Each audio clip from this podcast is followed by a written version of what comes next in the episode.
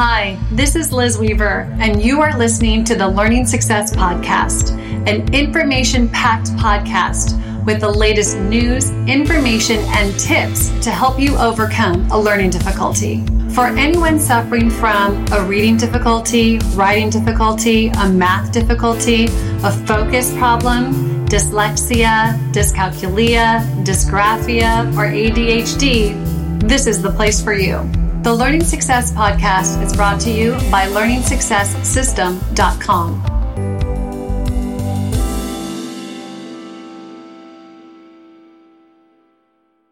Hello, everyone, and welcome to the Learning Success Podcast. And today we have Miriam Saunders with us. Let me tell you a, little bit about Miriam. Miriam is a licensed licensed marriage and family therapist. She is, has specialized training in ADHD and autism. She has specialized training in coaching for ADHD. She is an adjunct professor in the counseling psychology graduate program at the Dominican University. She is a certified mediator and has worked for Marin County Office of Education as a special education mediator. She's a panelist for Marin County Family Courts case settlement conferences, and she is a published children's book author with a book titled My Whirling Twirling Motor, and I believe one coming out called My Wandering Dreaming Mind. Uh, she uses mindfulness, training, cognitive behavioral interventions, communication and behavioral modification training to positively help empower clients to uncover their strengths and solve their greatest struggles. She is a mom of three teens, two with ADHD and one with auditory processing disorder and an anxiety. Hello, Miriam. Hi, thank you so much for having me. I'm really happy to be here today. Welcome. We're really glad to have you. So, can you tell us a, little bit about yourself and your practice to start off with? Yeah, sure. I mean, as you mentioned, I'm a marriage and family therapist, and I work almost exclusively with parents that have children with ADHD uh, and or autism. Um, and I came about specializing in those two things in particular because I have uh, children um, who struggle with those issues myself. So it, it seemed like a, a natural progression. Absolutely. Um, yeah. So it, I have worked with children directly in the past. Um, at this stage, though, I'm focusing more on working directly with parents because I feel that that's really where we see the most impact. Yeah, I can absolutely agree with that. I think that the parents' reactions to it and their emotions have such a so much to do with it. Um, so that actually leads us right into one of the first questions in your book. Um, the was it, am I correct in saying that you the, the the first book is is obviously out the my whirling twirling motor and is the second book out or is that is that coming out? No, second book is not out yet. It will okay. be out within the year. The illustrator is uh, working on the the drawings as we speak, I believe. Okay, fantastic. That'll be exciting. Good. So, uh, in so you talk about the the wonderful list, and uh, this is something we actually do call we call it catching in the act. Uh, but can you explain uh, how the wonderful list is, is what it is and how it's helpful for guiding behavior? Yeah, so I conceived of the story because this is one of the first interventions that I um, ask my clients to do when they come to meet with me. Mm-hmm. Um, because children with ADHD specifically, um, and most frequently children with the hyperactive presentation of ADHD, are um, they usually spend their days being told everything that they've done wrong, right. which over time has a drastic impact on on a child's self-esteem because ADHD is an impulse control disorder if they have the hyperactive kind. And oftentimes the, these poor children find themselves behaving in ways that they weren't even able to control and happens before they you know even knew that they had done what they did. Mm-hmm. so to be told that you're constantly doing something wrong when it's outside of your control is really detrimental to your self-esteem. Um, and so i uh, have parents write what we call a wonderful list, which is, you know, grab a notebook or use your iPhone and try to, ca- how you call it, catch your kids doing something right. And they, we find that they do things right all day. They might not be spectacular. They're not, you know, solving world peace or anything, but they're sure. picking up their socks or they're bringing a plate, you know, from the table to the sink without being told. Um, little, little tiny things that they do right. And not only does it help then to read that list to them at the end of the day, but it also helps to reframe the way we look at our children as parents. Because when we're so focused on the negative, um, it doesn't feel good. It's not joyful parenting. Right, right. And f- framing is really everything. And of course, the quote, you know, what we focus on, it grows, right? Yeah. Uh, yeah, we used to use. Uh, in, I, I was 20 years as a kung fu instructor, and so we would have a, a real big mix of children with ADHD. Early on in my career, we had a elementary school uh, teach, uh, not teacher, uh, principal who his, brought his daughter in and saw what we did, and then he sent us, I think, every ADHD kid in his entire school to our classes. and along with that, he sent us his dyslexics and his dyscalculics and his dysgraphia and, and everything. So um, we had quite a quite a, a, testing ground and figuring things, things, things out. But one of the things we would do is use kind of the, the wonderful list theory and um, at the same time a lot for a, a, kid with learned helplessness, and that comes up a lot. And we could use a kid who might be the class clown on one hand, who was trying to get attention, and the one with learned helplessness who was trying to just uh, be absorbed into the background and not noticed. Right. And, and, we would try, and we would uh, conscious just look and look and look for, for the tiniest thing from the kid with learned helplessness to get their behavior changed to where they would try hard because they wouldn't try at all. Mm-hmm. And then at the same time, we were ignoring the kid who was acting out. And, and so then finally, when we could compliment the one with the learned helplessness and do that over and over until we, and you just have to find the tiniest thing. And they almost didn't, didn't believe that they did something right. and, you know, um, and so we could control the whole class um, and, and, bring them by by that methodology. So um, so I, I, really love what you do, and then we would of course we would teach the parents how to do the same. So um, the that also brings into the the concept of of what something else we would do called what I'm good at, and the idea that that self confidence and self esteem are transferable from one activity uh, to another. And this comes up in Amy Cuddy's book. She talks about having a list of things that a child is good at, and then if they come into something that they're not good at, then talking, then going through that list of, of what they're good at to raise confidence. Um, can you speak about that and raising confidence? Yeah, absolutely. I think that if you, even as an as adults, right, if you can achieve mastery or a sense of agency in one area, mm-hmm. it's such an empowering feeling to to know that oh, okay, I, I could do that. It's probably now I have this positive experience that I can transfer to something else. I know what it takes. I know that it's not just going to come automatically. I have to work hard at it. I have to practice, and then eventually I can achieve this yes. sense of the thing. Um, so yeah, if they if you have a child who's never experienced or told that they, um, you know, either in the learned helplessness child have a sense of agency, or in the child who's always acting out and being told what they're doing wrong, that they actually do things right, then how can they transfer that across and generalize it to other parts of their life? Right, right. You use the word mastery. I'm a big believer in that, in in, in mastering anything, just to um, to learn the process, and then that gives you the confidence that you can master something else. Right, and it doesn't. When we speak of mastery, it doesn't have to be like, oh, you know, I've become a black belt or I've sure. achieved this great great thing. It really is just mastering a certain behavior. It could be mastering brushing your teeth correctly or, you know, a bedtime routine, or it doesn't right. have to be this huge impossible task. Right, right. And actually, a question that I have later, I'll go ahead and jump to that, is that um, the idea. So you mentioned, um, you know, dopamine and that AD uh, children with ADHD are may, may, be lacking dopamine, and so the um, the we use the concept of kaizen, so which means just breaking things down into tiny things, and so that every time that you you master that tiny task, you're getting that little spurt of dopamine. Mm-hmm. Um, can you speak about that? About that? About how small those that mastery and, and, and is that a technique you would use to to build confidence?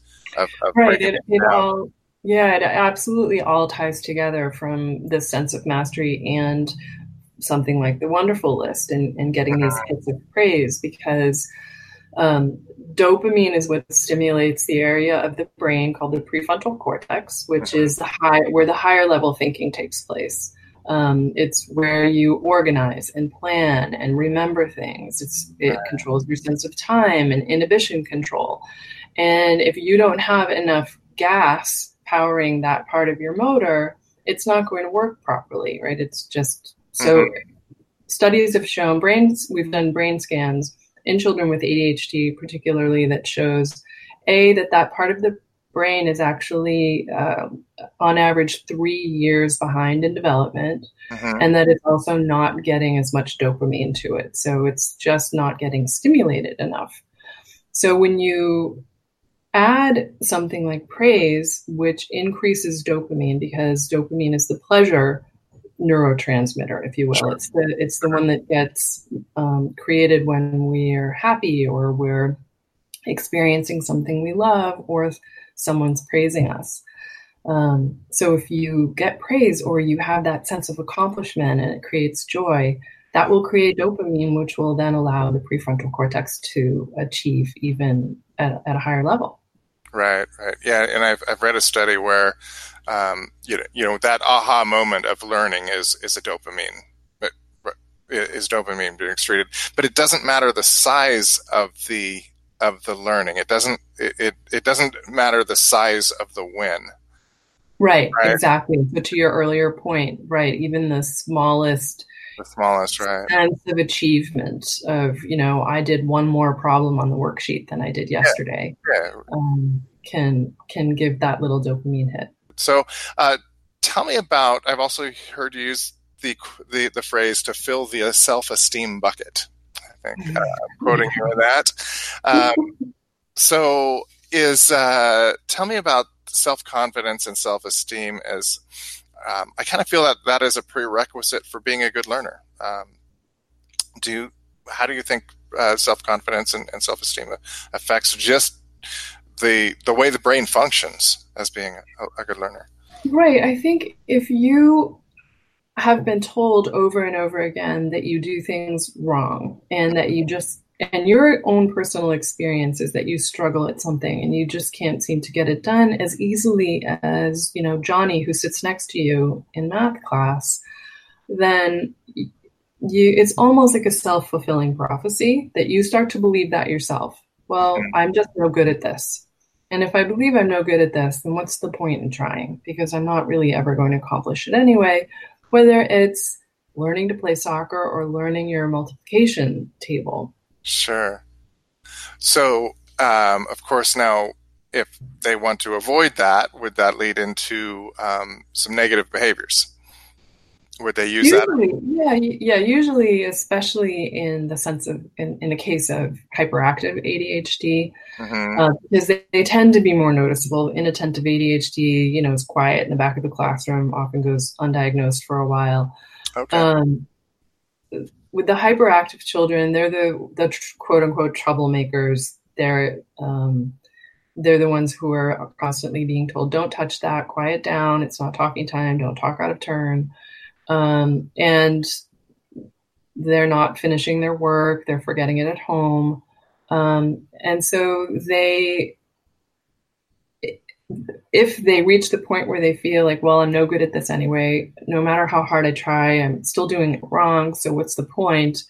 Then that's who they feel they are, and they will probably you know start to elevate those behaviors because that's who they are right that's who everybody thinks i am i, I can get a laugh at least if maybe if i goof right. off so maybe right. i'll try that approach get the you know dopamine hit off the laughter from my classmates even though i know it's going to get me in trouble that makes perfect sense right right so the um so the inattentive you mentioned the inattentive uh, adhd would be more the wallflower um, Yes, yeah, absolutely. They don't have the hyperactive piece or they don't have um, the impulse control piece.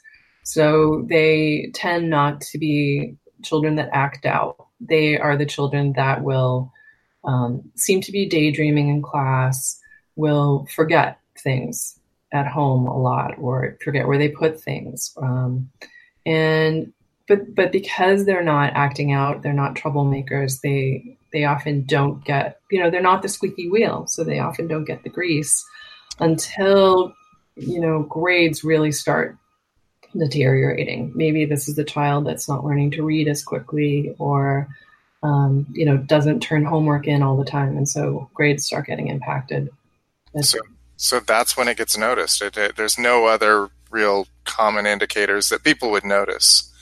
Of- no, because there aren't typically the behavior issues, right? So, you know, and there isn't really homework. Well, there shouldn't be anyway in kindergarten, first grade, second grade. Right. You know, so right. when we start to um, expect higher reasoning, when you start to read to learn instead of learning to read in third grade, mm-hmm. um, you know, that might be when, uh oh, what's going on with this child? Um, starts to become a little more noticeable. Um, percentage wise, also ADHD inattentive type tends to be diagnosed more in girls. Of course, it's not exclusive. So, I, I actually that leads me to something interesting. I just recently we have an online um, dyslexia screener, and uh, I took the data from that screener and just did a really deep dive into that data. Um, and and I, I, found quite a few interesting things. But one of the interesting things that I just was really baffling to me was that I found that the these are parents taking the screener for the for the child and, and just mm-hmm. filling in. And I found that the um, boys that were the the screener was being taken for the median age that was between five and seven, uh, five, maybe five and five and eight.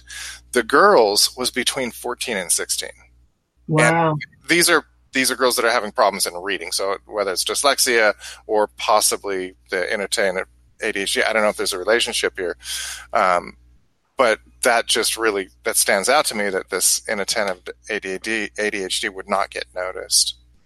Um, yeah, that's interesting. I mean, I, I'm not all that surprised, I think, because girls have a tendency to be, you know, I hate to stereotype across the board, but right, we, it's just that frequently girls might have a tendency to be more people pleasers and will just push through and try to go unnoticed and just do what they have to do. So they might not. And yeah. there could be a correlation between inattentive ADHD and yeah. Yeah, that's. Uh, I mean, everybody I've spoken to has had the same thing that girls typically ha- are higher on the agreeableness scale, and so right. therefore would would go. And and then you know they they'll use. I've I've had girls in my class, and the way they'll av- avoid things is being cute. Uh-huh, uh-huh. You know, and and it works. It worked. Uh, you know, it, and so. Um, they can divert your attention from from problems in a way that um, they they can be pretty skilled at it actually. Yeah. yeah. so um, it's amazing that the coping factors that are developed, right? Right. Yeah. So if a child is really really struggling, and then they're starting to either show extreme lack of self confidence or self self esteem, or a lot of negative behaviors, um, should a parent back off of the academics?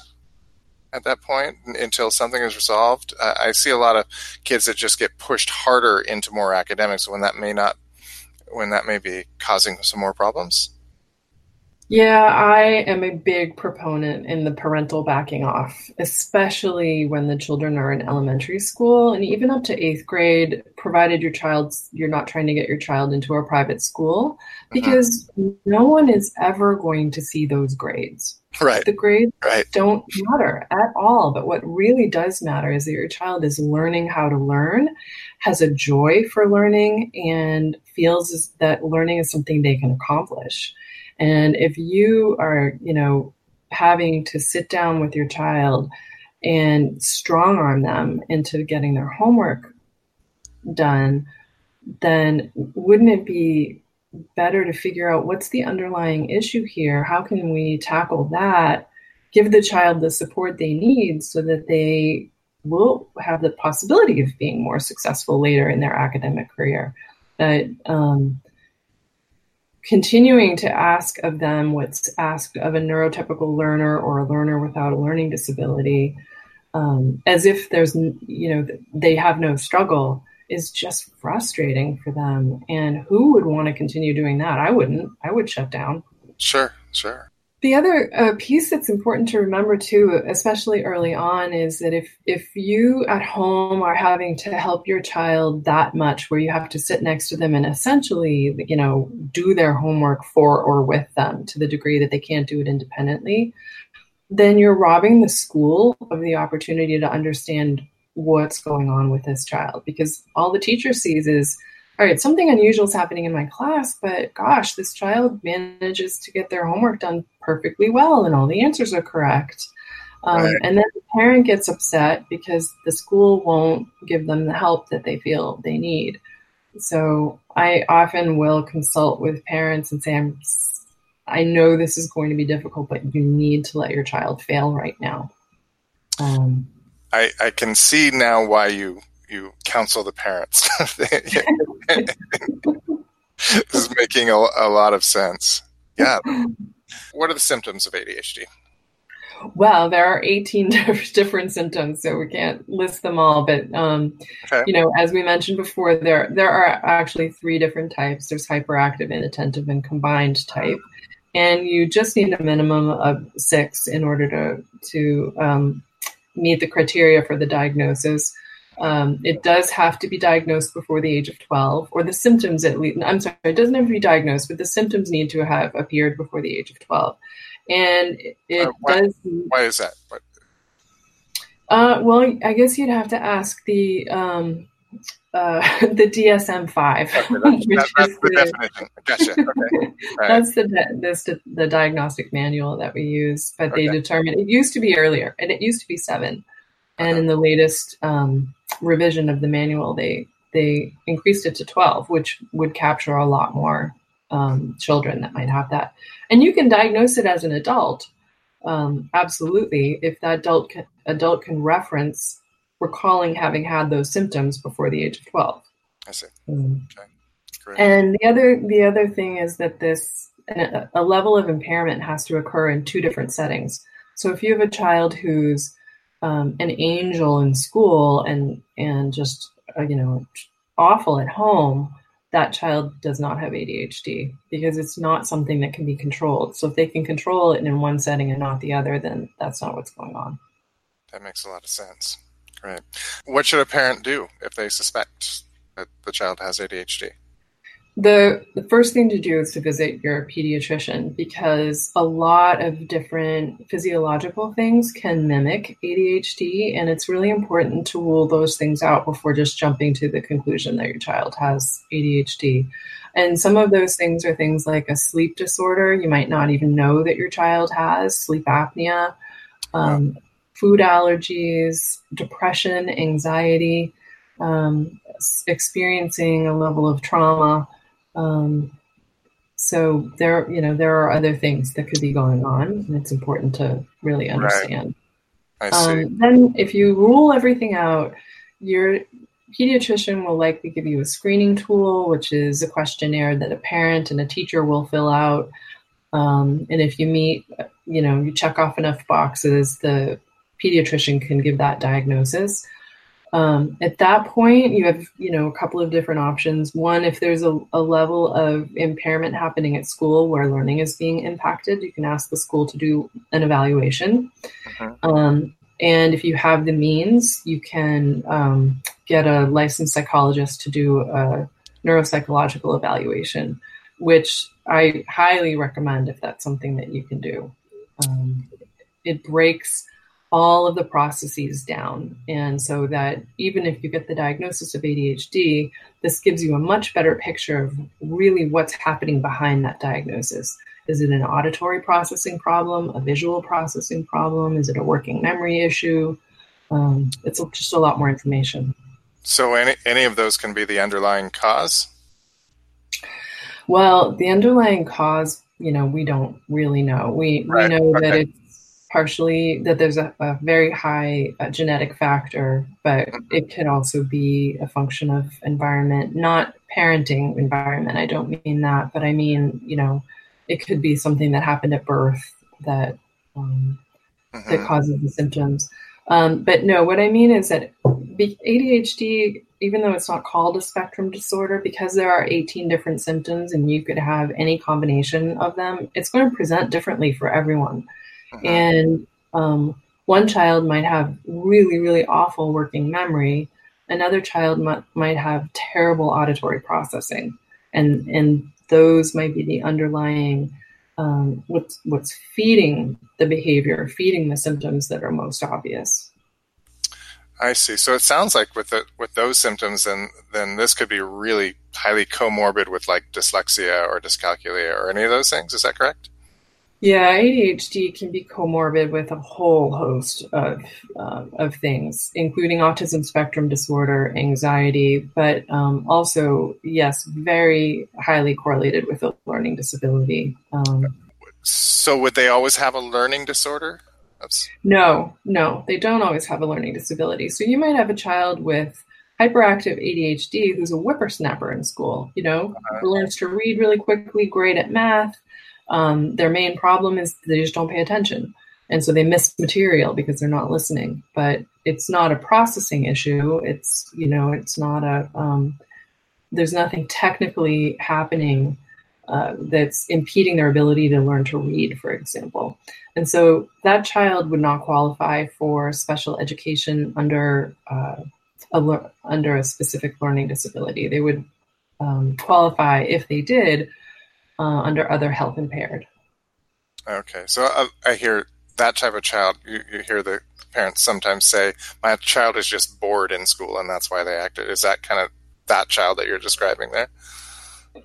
Well, that yeah, I mean that child isn't getting dopamine to the prefrontal cortex. So bored. And that dopamine allows someone to pay attention when the material is boring to them. Um, mm, okay. And so yes, that technically they might just be bored in school, whereas, you know, the kid who sits next to him is also bored, but still can push through and pay attention. Okay. Okay. So, what uh, what type of therapy is best for a child with ADHD? Well, the CDC recommends um, for young children in particular um, that the first line therapy is parent behavior training. Um, because the parent is with the child most and young children don't really have the cognitive ability to access therapy remember what they're supposed to do and you know and really generalize an hour of therapy a week into their life especially when they're experiencing um, a disorder that impacts inhibition control. Sure. Um, then uh, you know beyond that um, there's the most research, of course, has been done on medication.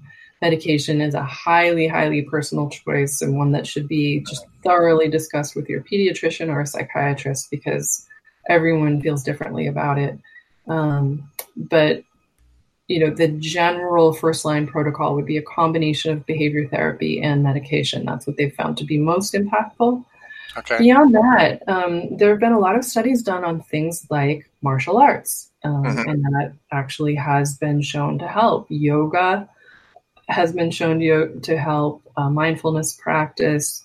Um, things we don't have a lot of evidence on are, you know, but, but that you'll hear a lot about are uh, food dyes um, mm-hmm. having having a big big impact. Um, mm-hmm and you know we just don't we don't have a lot of um, studies to show that that's really okay. yeah that that's actually having that kind of an impact that's almost one of those things that seems accepted that it's that's to be true and uh, you know if you have a child who reacts to a food dye you will swear up and down that that's what's going on and it might be for your particular child but across uh, the board they haven't been able to uh-huh. um, ha- to do a study that really shows that that's what you know has an impact on all ADHD behaviors.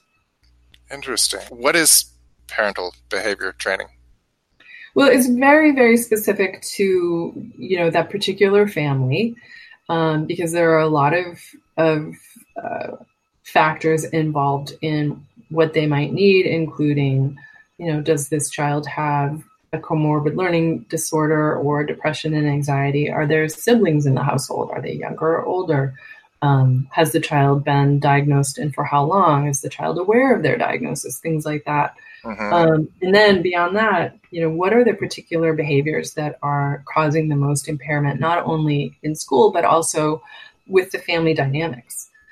Um, and then we just start to attack those one by one.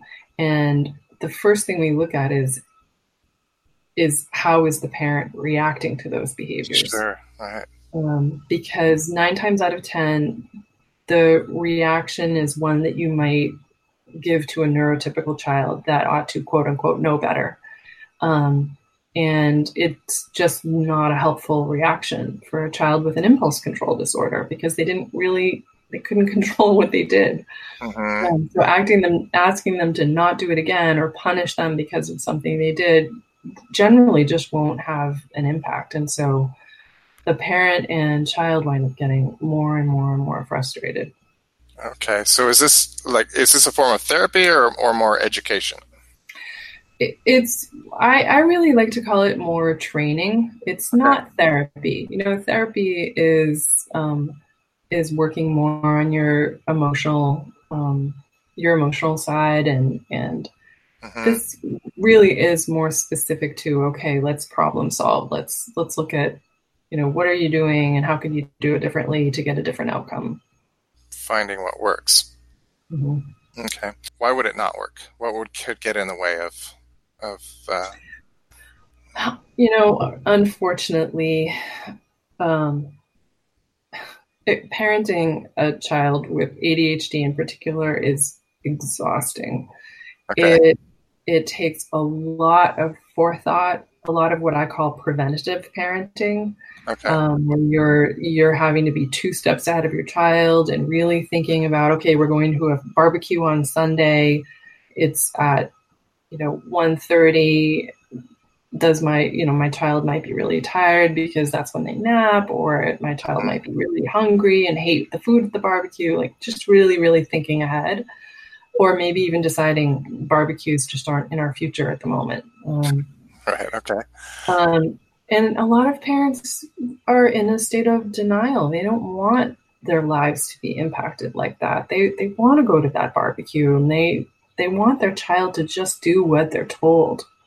Mm-hmm. Um, so they will fight the fact that actually they're the ones that have to change first. I see. Um, and change is difficult. You know, you're.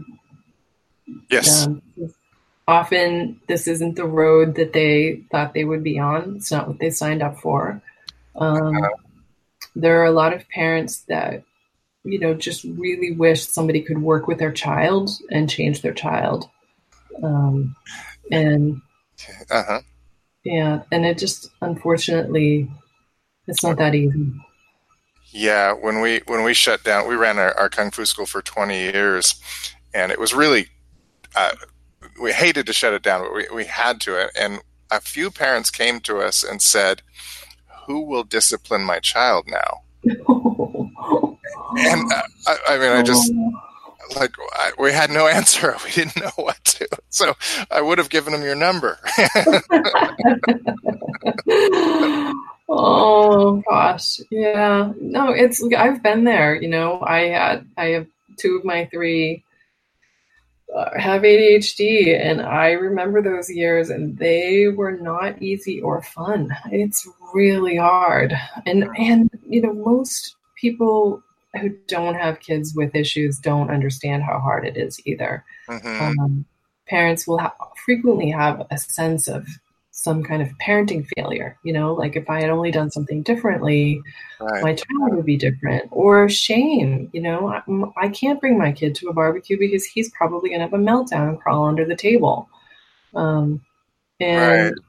and there's a lot of judgment by you know people who don't understand why can't you why can't your child behave you know why gosh this child just needs some discipline Yeah, so you mentioned several emotions. Are there like stages of those emotions that they will go through? Absolutely. It's, it's very similar to the stages of grief because, in fact, what they're grieving is the uh-huh. parenting experience they thought they were going to have. Right. That's exactly where I was going. Yeah. Right. Yeah. Yeah. So, you know, there's denial and anger and, you know, and sadness and, and everything that you might feel when you're grieving something. Right. So so the parents may need therapy at that point, right? They they're Absolutely. Yeah. I mean it just because you might be getting um, parent behavior tra- training so that you can help your child doesn't mean that you shouldn't think about getting some just straight on therapy for yourself as well because mm-hmm those are some really big feelings. And then people will feel guilt because they feel that way right? It's like i sh- i'm supposed to just unconditionally love my child. Sure. i have a lot of parents that when i give them permission or i voice in the room that it's possible you might not like your child then you know they'll just erupt sobbing because it's true and they've held that in and it's embarrassing and they feel terrible, but it's true. Wow. They love their child, but they don't always like their child. Yes, that's very understandable. Wow. Okay. So I've got a couple of questions here. Who's um, let me put these in context. They're from a friend of mine who has a child who is, I, I think he's probably 20, 21, um, inattentive ADHD. Mm-hmm very late diagnosed. Um, I'm not sure when, but maybe just recently.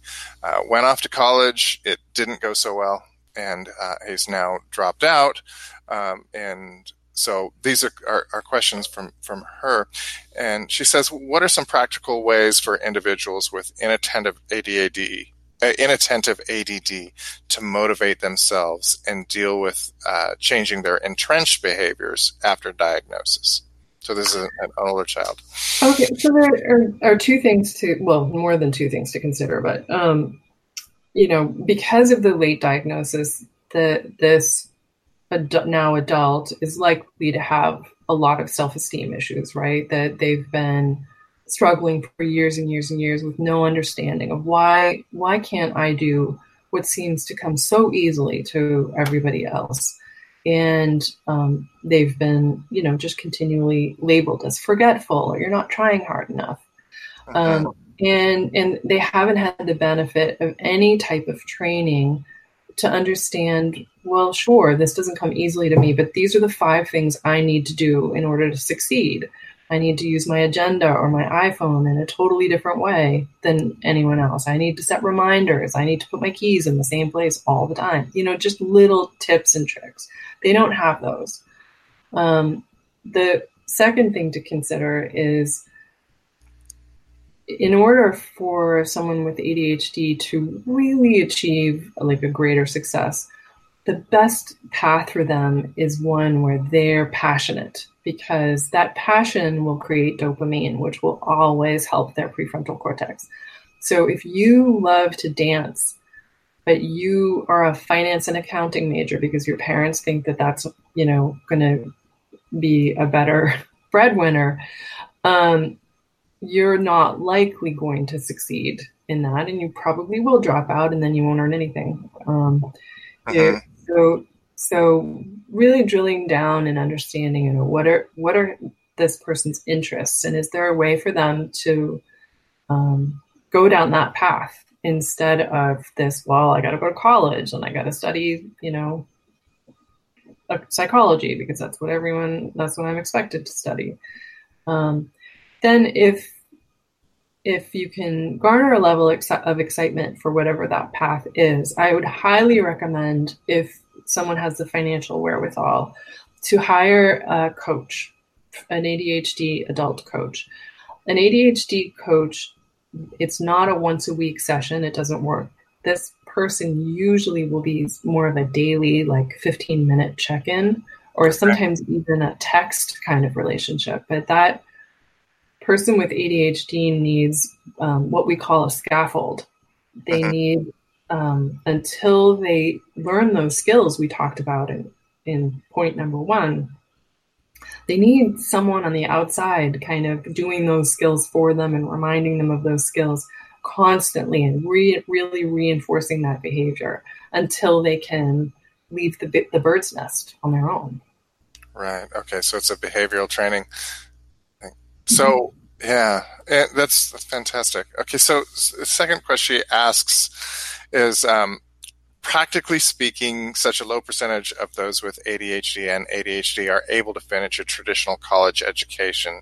So is it practical for them to even embark on it?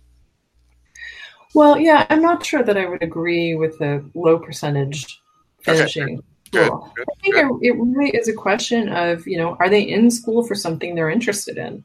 Um, a lot of children with ADHD will absolutely thrive in college because this is the first time they can choose their classes. They're not stuck mm-hmm. in high school just for, you know, a dreary eight hours being being taught things they're not interested in.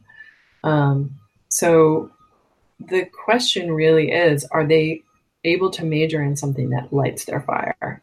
And and if not, then you know maybe it's okay to look at something else. Maybe this person would rather be a masseuse or you know a barber or right. just you know something that just really interests them.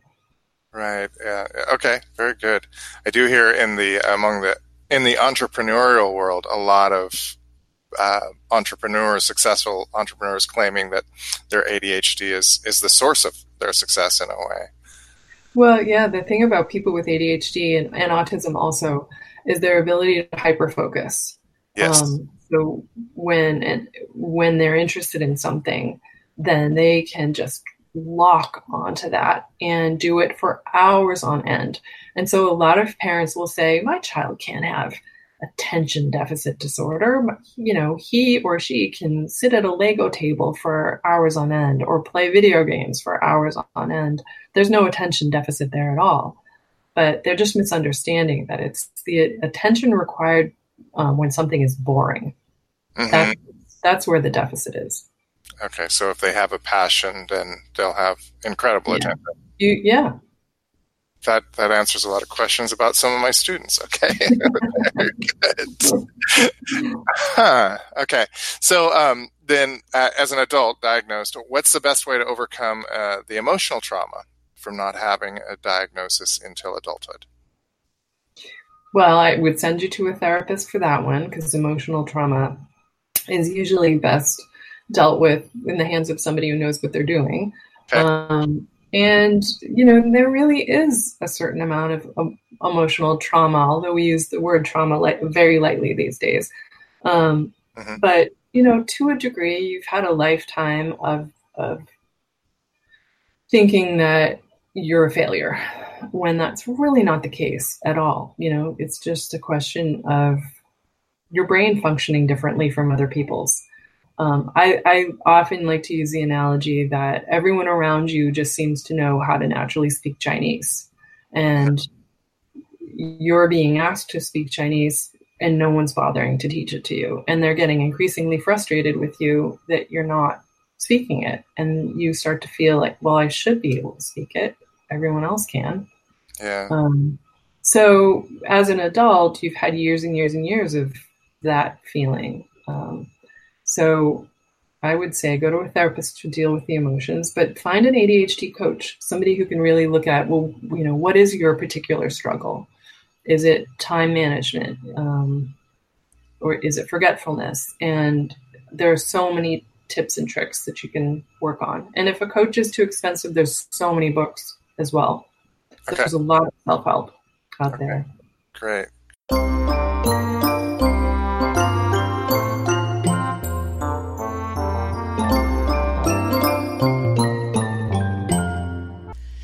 Do you have a smart child who is struggling in school? Are you feeling overwhelmed? Do you feel like the struggle is holding your child back from their true potential? Maybe the anxiety and worry over your child's future just beats you down every day. You don't have to live that way. Learn how to stop a learning disability from becoming a life disability. A child with a learning disability is stressful for the child and the parent. The disability may be eroding their confidence and shattering their self esteem. Other people may perceive your child as unintelligent and antisocial. If not addressed and fixed early, the child may develop permanent challenges later in life when looking for a good job or meeting a potential spouse. Our current school system does not know how to properly help our children, but at Learning Success, we do. We've created a system you can easily do at home with your child. And with just 15 minutes per day after school with your child, you can save them from a life of struggle and heartbreak. Learn how to unleash your child's potential and embrace their true intelligence. As a special gift for being a loyal podcast listener, we're going to give you a free trial of the Learning Success System. Try it out absolutely free for 15 days. If it is not the perfect fit to help your child succeed in school and in life, just cancel before the trial ends and pay nothing. You even get to keep the free bonuses.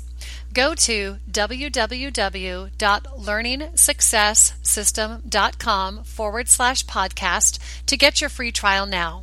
You'll be so happy you did once you see the great grades your child is capable of getting. Imagine being so proud of your child when they bring home a great report card and hand it over with a beaming smile. Get your free trial now at www.learningsuccesssystem.com forward slash podcast. You've got nothing to lose except the stress and anxiety that is holding you and your child down. I'll see you there.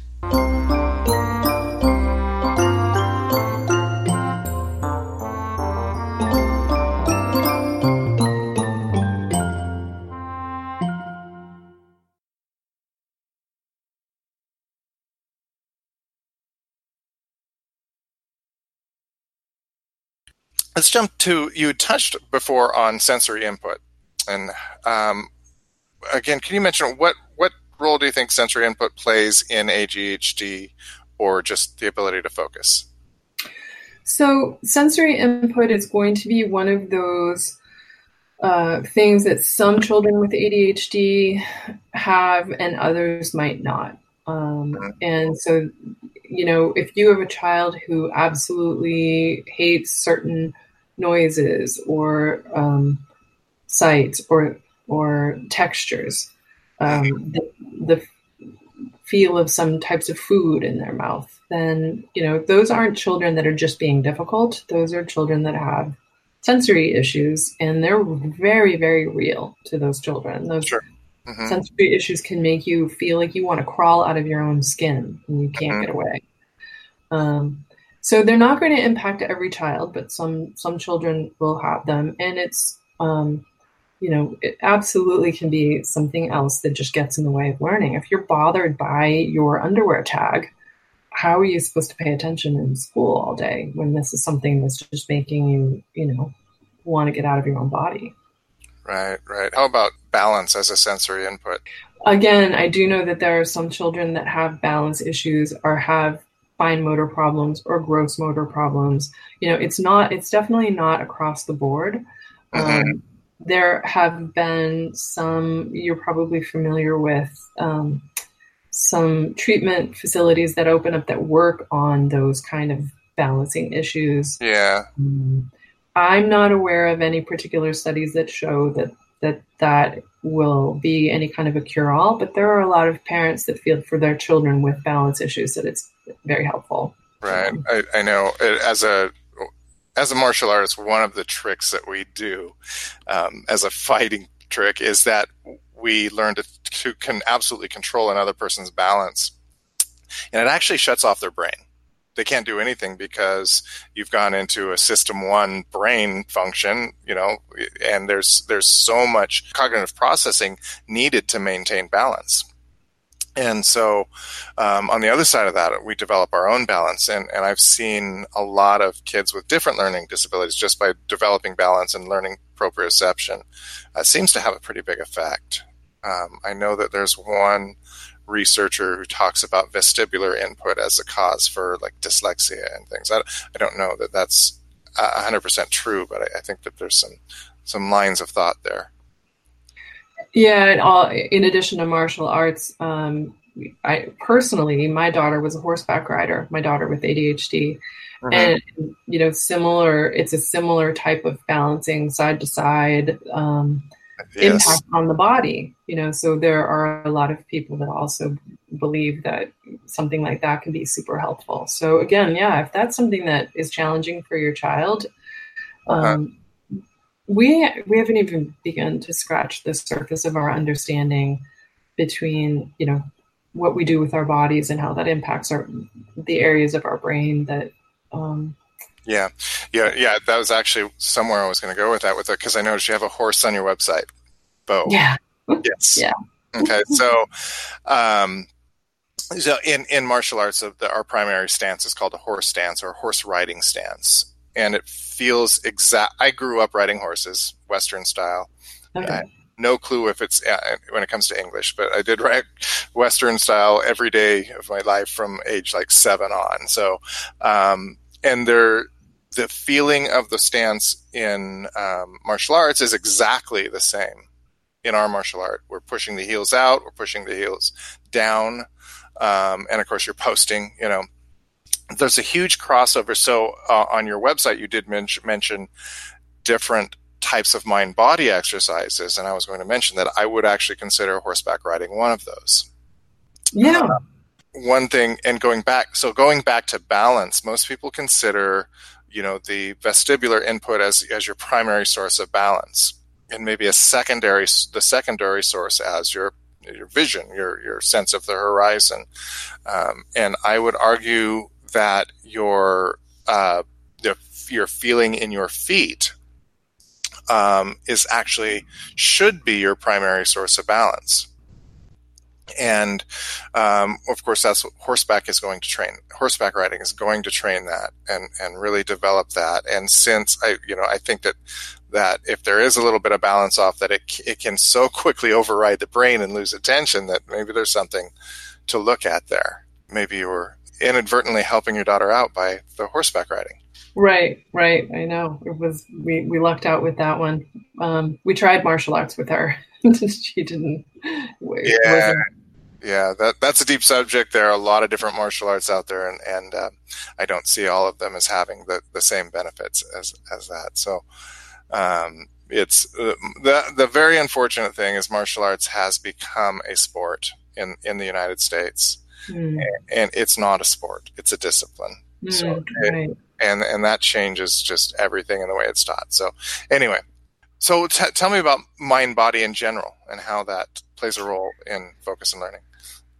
Well, you know, back to your, or, to your yeah, to your point about balancing, you know, whether um, strengthening a person's ability to balance is what ultimately overcomes their learning issue or not.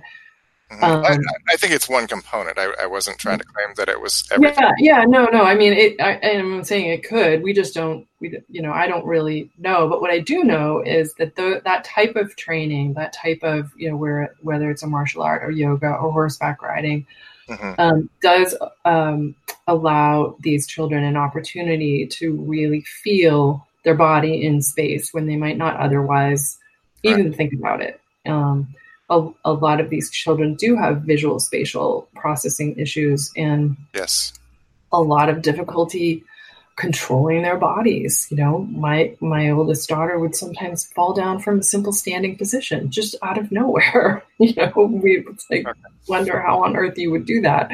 Yeah. Um, and and so it brings a mindfulness to sensations in their own body and an awareness of like oh well when my tummy starts to feel this way that, that means i'm about to get really um, nervous. Or when my neck feels this way it means i'm i'm probably going to get mad. Um, and well it's so difficult for young children in particular to control their impulses um, having that greater sense of the body anyway at least starts to move them in that direction. Right. Um, yeah we've seen a lot of progress with with uh, proprioception um, as and and you know my wife and i having taught the martial arts for 20 years and not just a normal martial arts school one that was completely full of kids with uh, autism and ADHD and, and, and, and, everything that we could actually look, um, and I think at a person's body motion, the way they move the body when they learned. And uh, I mean, we're, we weren't diagnosing, but we were dead on when we said, hey, this one's got this and this one's got that. Um, yeah. And, and I, I think I mentioned in an email to you that yesterday we attended uh, UC Berkeley for graduation. Right. That's congrats. Yeah, that young man came to us. He was uh, Asperger's. Um, he was violent. He was antisocial. He would throw t- chairs at his teachers in school. Oh, throwing chairs, that's a common one. Is it? Yeah, okay. Um, but he did bring himself into our classes. He did it on his own. He wanted to change. Um, and, you know, he had the same thing we saw with all Asperger's that they had no, uh, you know, we tell them to move their right hand and their left foot would move. And there was, and there's this jerky, uh, just, it, it, it's just a jerky motion that they have.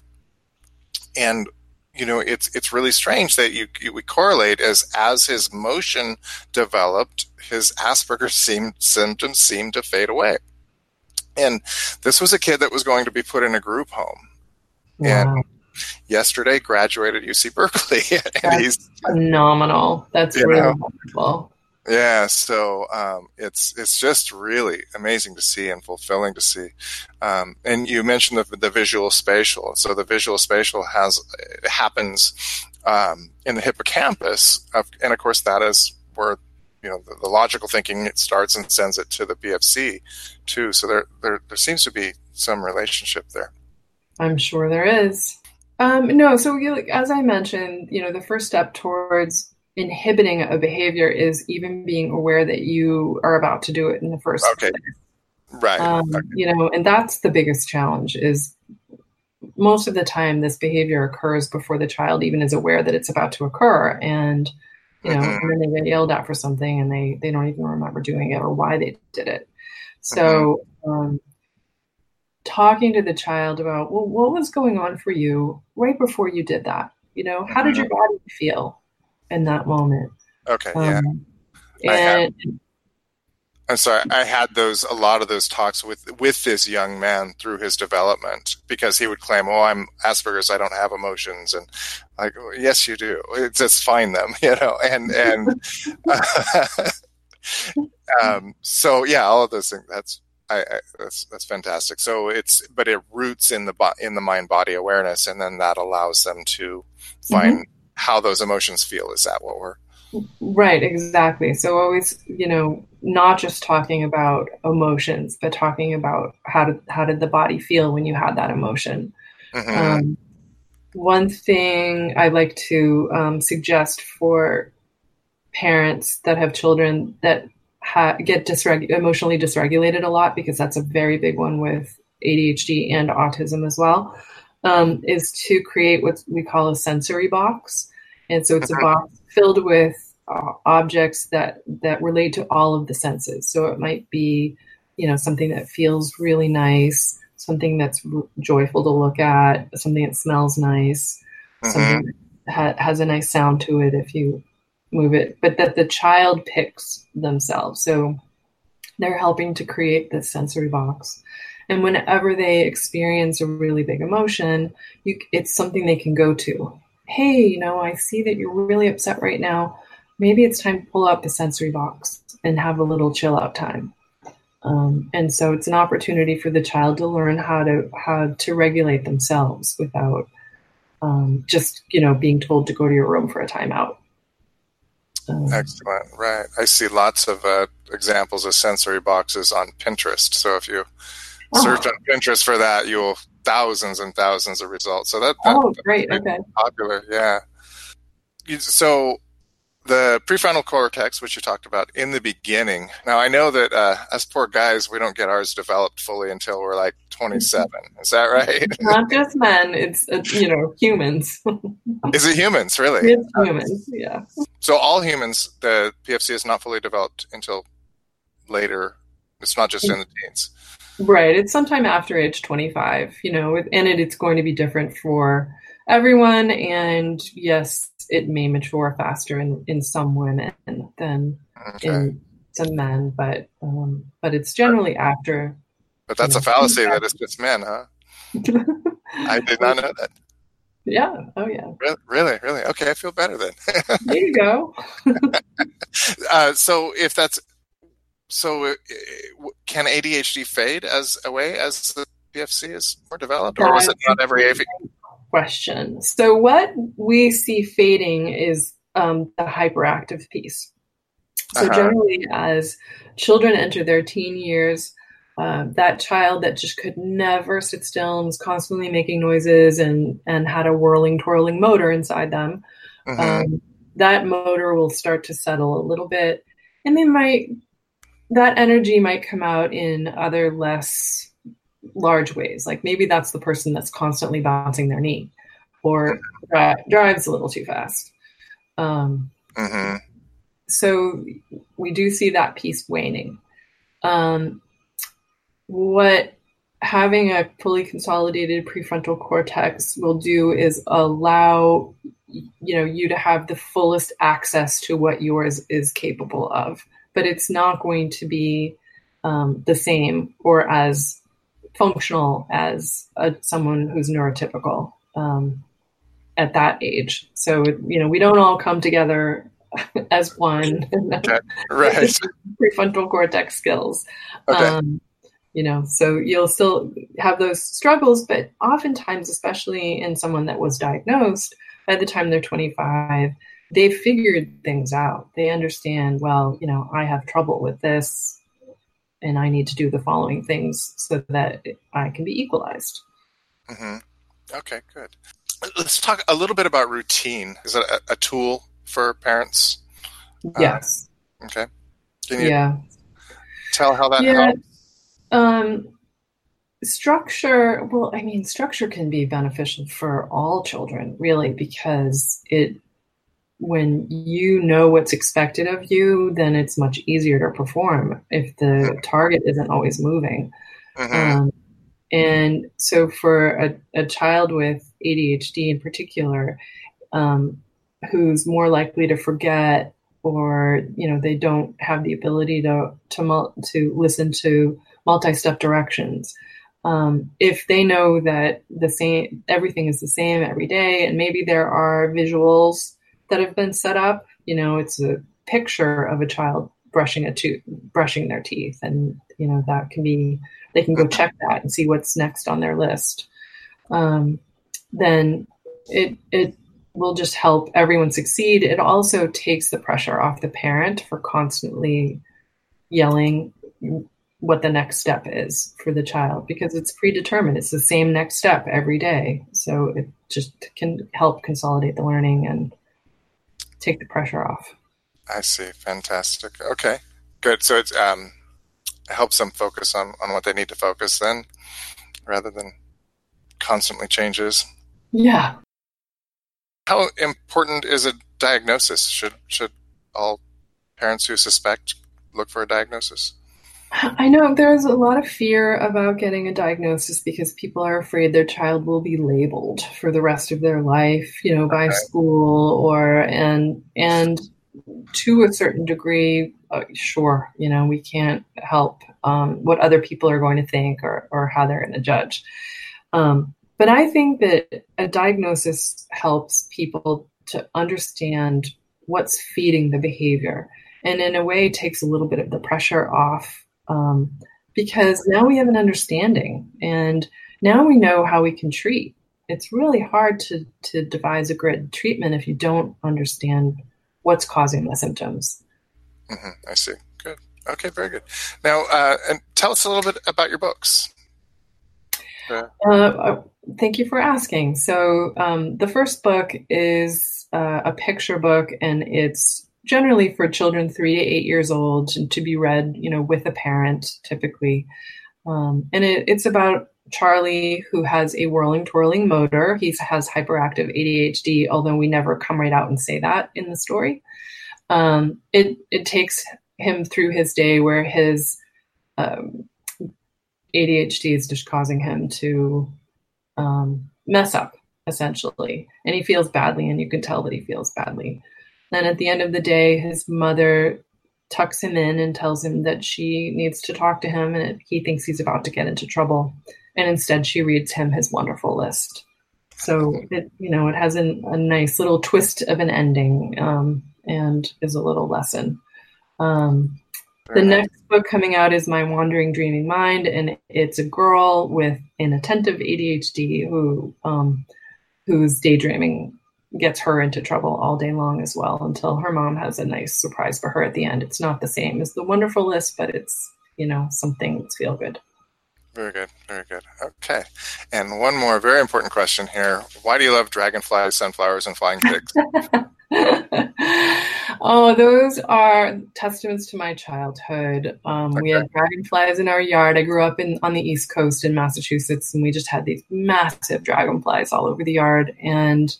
Um, and we had tall, tall sunflowers growing at the end of the driveway. Um, and the flying pigs, that's way too long of a story to tell here, but it's a reminder of my dad. okay. Who passed away 10 years ago. Okay, well, I share your love of dragonflies and sunflowers, so for sure, I'm growing sunflowers now, and dragonflies oh. are just uh, amazing. I, I, love to watch them. I, I can't imagine the the speed of processing that they have to catch things in midair. Right. They are the ultimate predator is why I like them. Our students could use a little bit of that processing, I bet. yes, yes. So, is there anything else that I have not asked that um, our listeners should should know? Um, only that I am happy to be um, of help to anybody that thinks that they could benefit. I work with a lot of people all over the country by phone or um, online. Okay. And um, I'm I'm happy to even have a a, a short call um, to see if I might be of assistance to anyone. So, so they, they don't have to be in your area. You can reach them through technology anywhere. That's right. It's a wonderful thing. It, it, it truly is. I actually teach kung fu online, and wow. people, call, people call me crazy for doing that and saying it's impossible, but it, I can guarantee it is not. I have some amazing students online. That's so, so cool. yeah, yeah, it is. We actually that when uh, Google Hangouts on Air, which is what we're using right now, came out, we started it the next week. It was just like this is this is the technology we need, we want. Oh my gosh, that's fabulous! I love yeah. to hear that. Yeah, that's cool. So, and and where can listeners find you? Your websites? Uh, uh, MerriamSaunders.com. Okay. That's and my contact information is there. Okay, great, and we'll link that below. Very good. Well, thank you very much. This has been a, a very, very informative interview, and I learned a lot. Thanks for having me. It's been fun. All right, very good. Thank you. Thank you for listening to the Learning Success Podcast. We hope you enjoyed it. We also hope you have learned something useful, something that you can take back and improve your life with today. If you would like to say thank you, the best way for you to do that is to share this podcast with a friend. Help us help others along this journey. And if you haven't already, please rate and comment on the podcast. Every rating helps us and helps this podcast get out to more people. We appreciate it and we appreciate you. Thank you again and make today a great day. No one should have to live with a learning difficulty.